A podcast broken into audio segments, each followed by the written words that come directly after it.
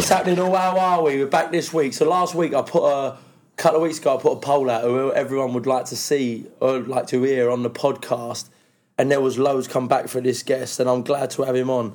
Um, today we've got uh, Johnny Fisher here, one of the biggest rising stars in British boxing um, right now. John, what's happening, mate? I'm good, George. Thanks for having me on, mate. It's really nice to come down here. Lovely gym. I've walked past a couple of times, but it's lovely. What a great place to train for people. Yeah, you trained with Harvey for a while, didn't you? Yeah, Harvey was uh, in our gym, and uh, it's great to have him around. And I've seen him up here now, uh, really uh, getting involved, and it's good to see. Big I'm, weight difference there, Yeah, eh? little weight difference. Don't think we've done too many sparring sessions. He probably ping me about and hit me. I won't be able to get near him. So, uh, good job. Yeah. How's it all going, John? Yeah, it's good. It's just uh, just in in the middle of training now, training camp. Going out to Vegas on Sunday to do a bit of sparring for a couple of weeks. Who will you be, who will you be sparring? I'm out with Joe Joyce. He's going out in for camp, uh, to camp, but uh, he's fighting a southpaw, I think. Uh, not Usyk, but someone else. Um, I can't say who, but um, I'll be out there with Carlos Takam's out there, Michael Hunter's out there, Francis Ngannou's out there. So I can spar a few of them, get nick some rounds over there. There's always good heavyweights out in Vegas. It's the capital of boxing, isn't it? So yeah, you've got to put yourself in that environment sometimes. I think when you're preparing. That'd be a great experience. Eh? Yeah, definitely. John, tell me about your early career. How old were you when you first started boxing? I started boxing. I walked into you remember Ongar, Ongar ABC. Yeah, do, yeah. Yeah, five. I was five or six years old. Had a few gym shows there with Alan, Alan Bush, and all the all the boys down there. Really enjoyed it. Uh, had loads of gym shows. Boxed until I was about 14, 15. I think I had six junior fights all, altogether mm. and about 15, 20 gym shows. Um, and then I had a, a break from boxing. Um, I broke my hand basically playing rugby. Didn't know what was wrong with it exactly, but I knew something wasn't right, and I, I ended up not getting it fixed. And I went to university, and then rugby took over at Exeter University. And uh, I didn't get back into boxing until I was 19 years old, and I was sparring Joe Joyce. And then from there, sparred a few other pros, Dave Allen, uh, now sparred Tyson Fury, Fabio Wardley, Derek Chisora, Takam, and it just sort of from that sparring before all of that, it's like they said, listen, do you want to turn pro? Sam Jones and SJM Boxing at the time said, do you want to turn pro and give it a go? And now we're here. So it's just like, I've not thought too far ahead. I've just gone one step at a time, take it day by day, and just got to keep, that's how I'm going to keep going. Just keep enjoying every second of it. And uh, we'll keep going as far as we can. So when you when you was in the gym and you was training, you was getting you was getting a lot of you know, a lot of ask to go to go with these sparring partners. And when you were sparring these people, did you you, you think I might as well have a go at this, or how was it? Well, what it was, what I thought I can give this boxing a, a proper go because the first guy I sparred was Dave Allen and done six rounds. It's just before he fought Lucas Browne, probably when he was at his best, and um, he was in good shape. Went down Darren Barker's gym. It was a gym in Paddington. Uh, we went to, and um, I was just like half training rugby, half training, doing a bit of boxing on the bags at uni. How old was you? I was 19, 19 okay. yeah. And um, I thought, oh, Dave Allen's a hero of mine. I, I, look up to him. He's, he's exciting. He's a character. I went down and sparred him. I've done six rounds. And to be honest, he belted me about a bit, like properly belted me about. Mm. But I didn't go down. I kept coming forward. And Darren Barker, who was his coach at the time, said, unbelievably tough. And then I came out of that spar. Listen, I, I got battered up a little bit, but I knew I've got something in me where I'm not going to quit. And I think that's when I knew the hardest part about boxing is having that will to keep going and the resilience. And I think I proved to myself a little bit there. Listen, I can give this boxing a go because all of the skills, all of that stuff you can learn, you can be taught that. But you've got to have that little bit of grittiness inside you. And I, I proved to myself that day that I've got it. So I thought, why not give it a go and see where it ends up? At regular, do you do you come against that feeling in boxing when you're sparring weekly? It's not every every spar. Listen, all spars are different. Sometimes you might spar and think, oh, that was a that was a pretty easy one. I handled that quite well. But you do get spars every now and then where you go to the well a little bit. Another one was when I sparred Joe Joyce just before the Joe Parker fight, the very last spar he'd done of, of camp, and it was only four rounds. And I was told in the week before, like Joe and his coach Salas were saying, yeah, nice light one on the Friday, like the week before the fight, we'll do a nice light one. And I thought, something doesn't feel right here. And we went back up to the gym at Earlsfield ABC in South London and um, he was like a steam train. Like Joe Joyce, you know, he's got an unbelievable engine, but for four rounds he just came at me, and I was matching him and trying to keep up and keep up and giving back what I could. So you do get sessions sometimes when you're sparring that are as hard as fights or even harder than fights, but you don't want to do them every single time because longevity is a big thing in boxing, and you've got to manage your workload. It's not about killing yourself every session, every sparring session, every pad session. You're training every day, a couple of times a day. So it's about longevity as well, and that's what I've learned as a young What pro. what, did t- what did it teach you sparring someone like a Joe Joyce? Because he's an experienced fighter, right? Yeah. He's been about a bit. Yeah, yeah. has. It was, it's uh, it's been brilliant, especially from when I sparred him when I was like 18, 19 years old. About 19 I was uh, when I first started. Because listen, he can obviously, if he wanted to, he could have just taken complete advantage of me. But he's brought me on and developed me, and now we have really competitive spars over six, eight rounds, and it's benefited him as well because he's sort of took me under his wing, and now we're really good friends and we can work together and we've got a really good working relationship. So it is hard, but when you've got a good mentor, someone that can bring you on, it's going to benefit them in the long run because, as I said, I sparred him for the Joe Parker fight and I gave him some good, valuable rounds. So uh, it stood him in good stead moving forward. What was it about the boxing game that, that really draws you to it, walking in that gym as a fighter, the sparring? Because it's a tough game, right? It's a, Yeah. You know, when you're sparring week in, week out, it's not like you're going to work in a nine till five job. It's a tough fucking game, you You've know? got to be a little bit in your mentally. You've got to have something a little bit different about you, I think, to want to do that because. Uh, I don't have to do this. I could do something else. Like I've got a degree. I could have gone into the What you got a degree in? I got a degree in history from okay. Exeter, and I was I was planning on being a barrister. That was what I was going to do, do a, a law conversion course. And when I think about it, I could just I could have done that. It wouldn't have been easy because that's got its own challenges in itself. But as you said, I don't really have to do this. I'm, I'm doing it because I want to do it. Um, a lot of boxers get into boxing because they don't have much of a choice, but I'm enjoying every second of it, and I just love the the training side of it. How good it is for your your mental, for your brain. You just that routine it gives you, the buzz of walking in front of all your fans and the crowd. That's that's a huge thing. All them people trying to support you. You wanna you wanna do well for them, and there is a buzz, and I can see why them guys at the top level like Fury and, and uh, other people. Like when it all finishes and they've- won their world titles and stuff, how that can affect you mentally. Because listen, I'm not doing that. I'm only walking out in front of two, three thousand people. But imagine walking out in front of 90,000 people and then one day it's all over. On the Sunday after the fight, it's just anticlimax. It is a massive buzz that you get from it. So, yeah, that's what keeps me wanting to come back for more. For a young, up and coming fighter who's new in the game, you sell hundreds, if not thousands, of tickets, right? Yeah.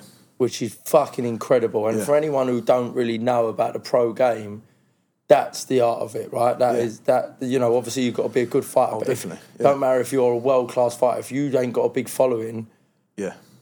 you you won't make any money and you won't get anywhere. It's a massive bonus and it is a core part of being a, a young up and coming pro. If you can 100%. put bums on seats in stadiums, promoters are going to love you.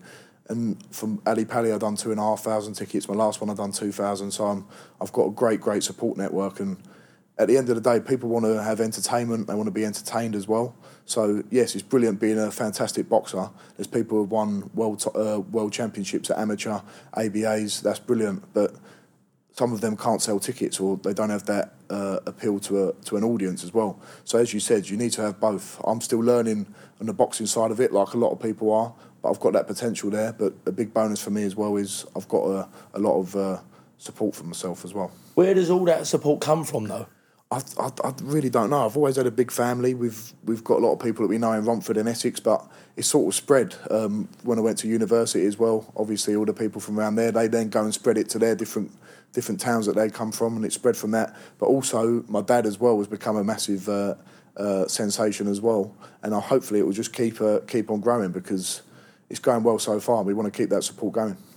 What I've noticed with you is I, I actually watch Old Man a lot because Yeah. I think he's brilliant, right? Yeah. But yous are yous are extremely down to earth and Yeah. likable characters, and I think it goes a long way, right? that's what we sort of uh, when I came into boxing and the way we try and our, our whole like uh, our whole thinking behind it is just let's just be ourselves and if people like it they can watch and we'll try and be as honest as we can honest with myself where my progression is in my boxing career and we try and be honest and I think people like that because you, people they're drawn to authenticity and that's what we're trying to be we're not trying to mince what we say or trying to make up who we are we're just being who we are and if people like it they can watch if they don't don't watch Now, with the, the, the early successes, right? And you've had you've, you've had four fights now, is that right? seven fights now You've had seven Yeah, fights yeah. now, but with you, you're still early in your career, Yeah, right? Because you didn't have a massive amateur pedigree. no How do you find the flip side of that? With you know how it is in sport, people are very judgmental. Um, how do you find that side of the game? yeah, listen, that, you're going to get that as a professional sportsman or anyone in the public eye. You've got to be ready for the uh, criticism as well, and it's fine. Constructive criticism. People might look at one of my fights and say, "Look, you should have used his jab more. Could have his defence was a bit leaky." That's fine. That's to be expected because we're we're in the public eye. We're on telly or we're we're fighting in front of people. People are paying to watch. You've got to expect that. Um, there's some stuff that is just like ridiculous. Like, Yeah, yeah. Like I watched one of my YouTube on one of my fights on YouTube, my debut, and they said, "Yeah, he looks decent, but he's not ready for Tyson Fury yet." and I'm like, "Of course not." And then they also said, um, "Listen, Johnny Fisher, he's not that good. He'd be a British or European champion at best." And I'm like. Bloody hell, if I get to be a British or European champion, that'll be unbelievable. Yeah. So there's a lot of unfounded comments as well, but you've got to take that. That's part of the job. That's part of the job description. If you're going to be boxing in front of people, they're paying their money to watch. Be ready for the criticism because you'll get a lot of praise and people will support you. But on the other hand, people are not going to like it as well, and they're going to give you criticism. And how do you handle that? It doesn't affect me. It really, it really doesn't. I don't give it any because I've this whole being here, being a professional boxer. It's just like a massive bonus for me. I was just this is the dream of what I had when I was young, and I'm enjoying every second of it. And I know I'm I'm realistic as well. In, spe- especially in the modern age of social media, no matter what you do, if you was on, if you was a contestant on Love Island, if you done, if you open a business and it got big, or you, you made videos on TikTok or stuff, people are gonna criticise you. That's the nature of the world we live in now. So, just as long as you're happy, your family, your friends around you, they all support you and they tell you the truth. That's all you got to worry about. I like it. You're you're training with Mark Tibbs right now, Yeah. and you have Jimmy Tibbs there, right? Yeah. Jimmy Tibbs is a legend in the game. Yeah, I remember going in TKO when I was 16. Yeah. and listening to him train Billy Joe Saunders and Yeah. Kevin Mitchell. What's it like having people like that around you? you have to like pinch yourself sometimes because, as you said, he's a he's a legend in, in British boxing. Yeah. He's been around. He's been around forever. He's trained some of the greats like Nigel Benn, uh, Frank Bruno, great boxers. As you said, Billy Joe more recently. Um, the knowledge he's got is unbelievable, and there's not many people left like Jimmy Tibbs in the world. Like once that generation goes, that's gone. I think. Like there's not many people left, so we got to you got to treasure every moment you've got with him, and he's it's great to have him with Mark Tibbs as well, and. Uh, he's got so much knowledge, and for me, a, yo- uh, an, in, an, an inexperienced amateur, that can be uh, very valuable for me. From from what you're working on uh, now in the gym, what are you taking from and what are you trying to add to your Yeah. boxing style right now? Yeah, definitely. Um, the one thing, like, my style is quite aggressive, and I come forward and I'm ferocious, and that will be that will be a challenge for most people. Just me being raw and aggressive, because you come forward, I can punch a bit, but it's about refining that now, and we've been like trying to refine that, and we still are. I can box as well. I haven't really shown that uh, too much yet in my fights because I've got rid of uh, a lot of them quite early. But you can't just be 100 miles an hour for the whole when you get to eight rounds, 10 rounds, 12 rounds. So it's just about trying to pick your shots and relax a little bit more and, and, and draw people on rather than trying to force the argument all the time and force them into shedding up or making a mistake. You can you can draw them in a little bit more. So that's part of the what the sparring's all about and the training and the, the years and years that it takes to develop them skills. But it can be done, and that, that's what we're working on. What sort of things? Because I always, when I've when watched videos of you and Mark together, Yeah. I always hear Mark say, uh, you know, he, he's trying to teach you to become more of a box fighter. Yeah, yeah, yeah. He loves it, right? Yeah, that's a what he loves. Yeah, definitely. Listen, if you can have a tear up in boxing, that's great, and you've got to have that little bit of doggedness in you. But I have got the ability and the potential to to be a boxer at the same time. And when you need to unload or when that opening comes, I have that instinct to kick in. But you want to draw people in and you want to break people down, especially as they get more experience and they become a high level fighter. You've got to break people down because not everyone's going to fold under the pressure all the time. You've got to reel them in, and it's about your feet. It's about how you position your hands, like holding your left or your right out, trying to draw people, measure your shots a little bit better. It's just little little tricks of the trade that I'm learning myself all the time. And being around Mark and Jimmy, who've, who've seen it hundreds and hundreds of time, it will eventually uh, rub off on me. Hundred percent. What's your What's your main goal in boxing? Listen, everyone goes into boxing, and the dream is to be a world champion. That is the dream.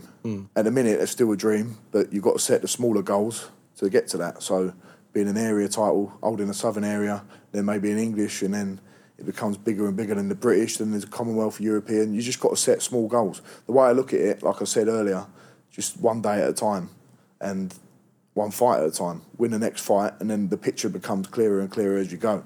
Listen, to be a British champion would be unbelievable for me. Think about the heavyweights that have held that belt and Henry Cooper, uh, Tyson Fury, Joe Joyce, um, now currently Fabio as well. Um, some great names in mod- modern times and going back to the 60s and 50s and, and beyond. So that would be a unbelievable thing if I could win a British title.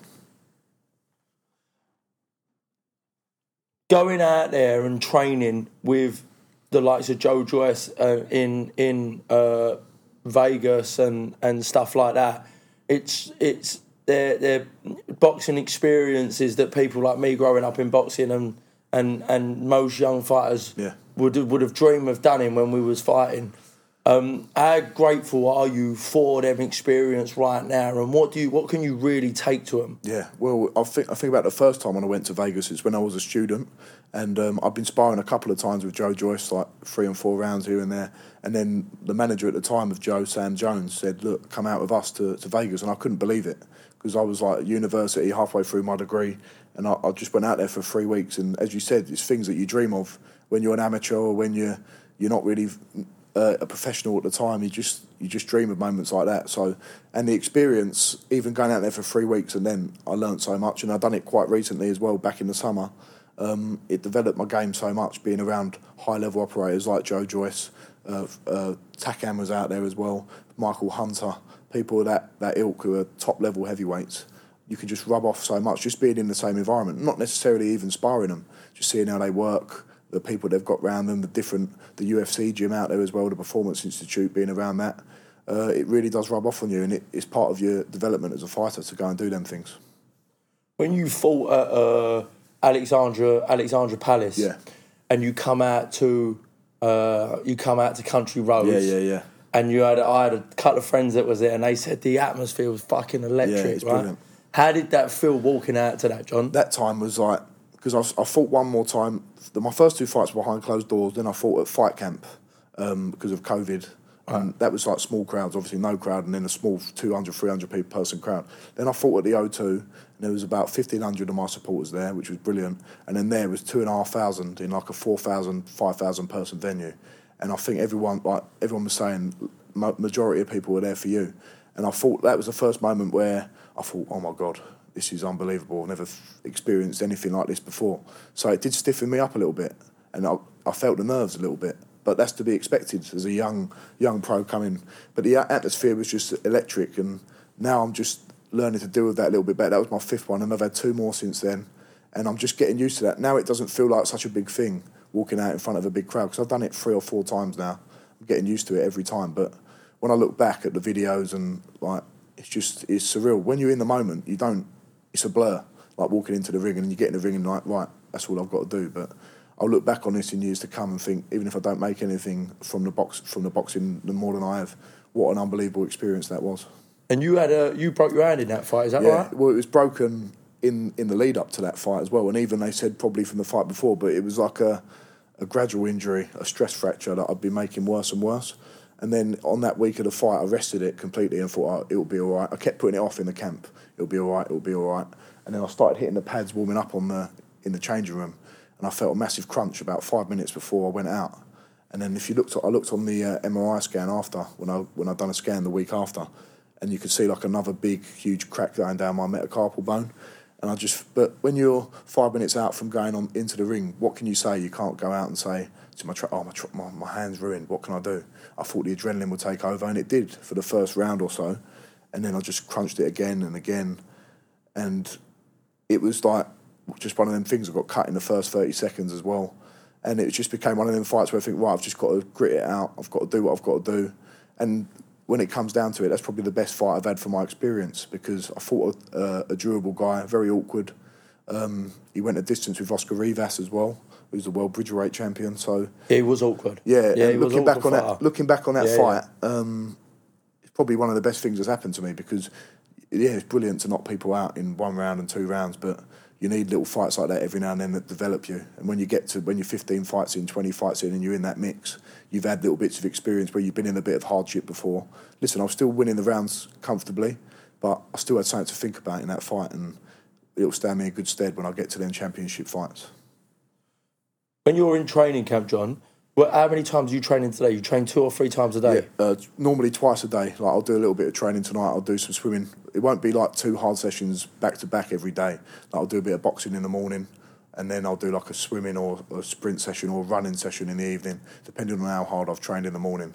And then I've got my strength and conditioning built in as well. So it is full on. It's your it's your whole life. So you've got to live the life. You can't. I don't drink. I don't go out partying. Um, apart from after the fights when I go and have a nice Chinese Yeah. with my dad or go and do these nightclub appearances and stuff. But when you're in camp, I don't want to go out. I just want to do boxing stuff. Be it's business time, so it's good. I enjoy every second of it, and I enjoy the training. So it doesn't feel like a chore. Like oh, I've got to go up and do this. I enjoy every second of it. Do you ever get glimpses of it throughout your training camp where you think, "Fuck, I've got to go fucking training tonight and I'm ruined"? Yeah, you do. You do think like when you wake up. Like even today, I thought oh, I'm feeling it a bit today. Like it's Thursday. We've, we've done a lot of sessions already, but you just everyone gets that. People get that when they go to work. They think, oh, mm. don't want to don't want to get up today. It's early. Like you can't feel sorry for yourself because everyone's working hard. Everyone's got to do it. And if you don't, then you you just you're a loser because you're just giving in to your the easy part of life, which is just get back in bed and don't do it. And that will pay off if you don't put the work in now. I always think when I get to my fight, whenever that is, that's all gonna it's all gonna it's karma. You'll get it will come out to you in the ring. So you've got no excuses like anyone else. What motivates you to have that mentality? Uh, a big motivator for me is I want to I want to be successful for my family. I want to improve their situation. Not that we've got listen, we've just been had a normal upbringing. Uh, we've got a good family, and I want to repay my mum and dad. I want to get uh, go and treat them well and, and support them and all the people that support me as well, like my friends and my close family. You want to you want to do people proud. That's a big motivator for me. Like I don't want to let people down, and I've got an opportunity here. And why would I not try my best at it? Because it'd be a waste otherwise. Your old man's a big, uh, is a big part in your life, right? Yeah. And in your career. And you, like you said, you're you're, you're very similar characters. You Yeah. can see it, you know. Yeah. Um, how, how important is that to you having that relationship with your old man like that? Oh, definitely. It's, it's, it's massive, especially in a sport like boxing. Um, we've all heard the stories of what, what can happen to boxers and how they can be taken advantage of. And there's one person in your life who's going to have your best interests at heart. It's your dad. And me and my dad, we uh, we get on, we get on like a house on fire. Really, like we, we're mates. So there's no. He's got your best interests at heart. So you know when you're going into to a fight or you want to do this or you, you've got a bit of advice you need to ask about sparring or what what training I should do. Always relate back to him because he knows what's best for me and he wants what's best for me. Listen, it's important to have your trainers, your managers. They've got their, your interests at heart as well. But no one's going to tell you the truth or tell you what's right and what's wrong like your dad. He'll tell me when I'm doing well, but he'll also tell me if I'm doing something wrong or he doesn't agree with. And I think that's really important. I like, yeah, I like it. I think, I think it is important. Yeah. I, I watch us as well, and I think, I think, you know, obviously you're selling tickets, and that's the art of the boxing game. Like in here, Yeah. our job is to get People clients in in. classes, Yeah. right? When I watch us, I think one of the biggest things that I think people find hard is being authentic, being yourself, right? And when I watch you to come out to country roads, Yeah. and I, when I watch you and your old man, you talk about the Chinese, Yeah. and you you can tell you're completely yourself, right? Yeah. Yeah. do you use that like a plan, a strategy, and a way that you go about putting that because it's a brand? Yeah. Like, Do you know what I mean? it didn't. It never started like uh, like we just like as I said to you uh, before we started. My brother Henry just started filming my dad eating Chinese or doing his stuff, and people sort of like started taking notice of him, and he was getting asked for photos before he even knew he was on social media doing these things, sort of sort of thing. So it's crazy how it's worked out, but yeah. It's not that we're trying to. We're not. We never stage anything, but we just we're just trying to uh, broadcast it a bit more to people now because people people want to see it. So if people want to see it, we'll keep we'll keep putting it out there and we'll keep being ourselves with it. But things are getting a bit bigger now, and my dad's enjoying it. He's sort of like rocketed now. He was on like the same sort of followers as me on Instagram. There was a race to hundred thousand, and now he's nearly at two hundred thousand, and I'm still around hundred thousand. So he's just. We're just enjoying every minute of it. If people like watching it, we'll keep putting it out to them. But we're not going to change who we are because that's why people watched in the first place. Yeah, yeah, hundred percent. Yeah, Um, last couple of questions, John, and then we'll wrap it up. yeah. Um, if you could train with one person, dead or alive, who would it be? I'd love to train with Rocky Marciano. Oh, I've been watching I a like lot it. of stuff of him. Like the way he trained was very unorthodox as well. There's like he's got a heavy bag and he'd swing underneath the bottom of the heavy bag, and you can see it in his fights. He gets so low down, And he weren't. A, listen, I'm not a small heavyweight. I'm like a medium sized heavyweight, but he was a very small heavyweight, and he had a short wingspan, as short as welterweights. They were saying, and he was just ferocious. And I've got that bit of fer- ferocity in me, and like to train with someone like him, you could just learn so much off of him. Amazing. Yeah. Um, John, thanks for coming down, mate. No worries, mate. I absolutely loved that. Oh, I hope good. you enjoyed that podcast. Um, that's young Johnny Fisher. He's the, he's a top fighter. He's going to go a long way in the British boxing game. Um, um, John, wish you all the best, mate. Appreciate it, George. Thanks for having me on. I've really enjoyed it. Thank you, mate. Cheers, mate.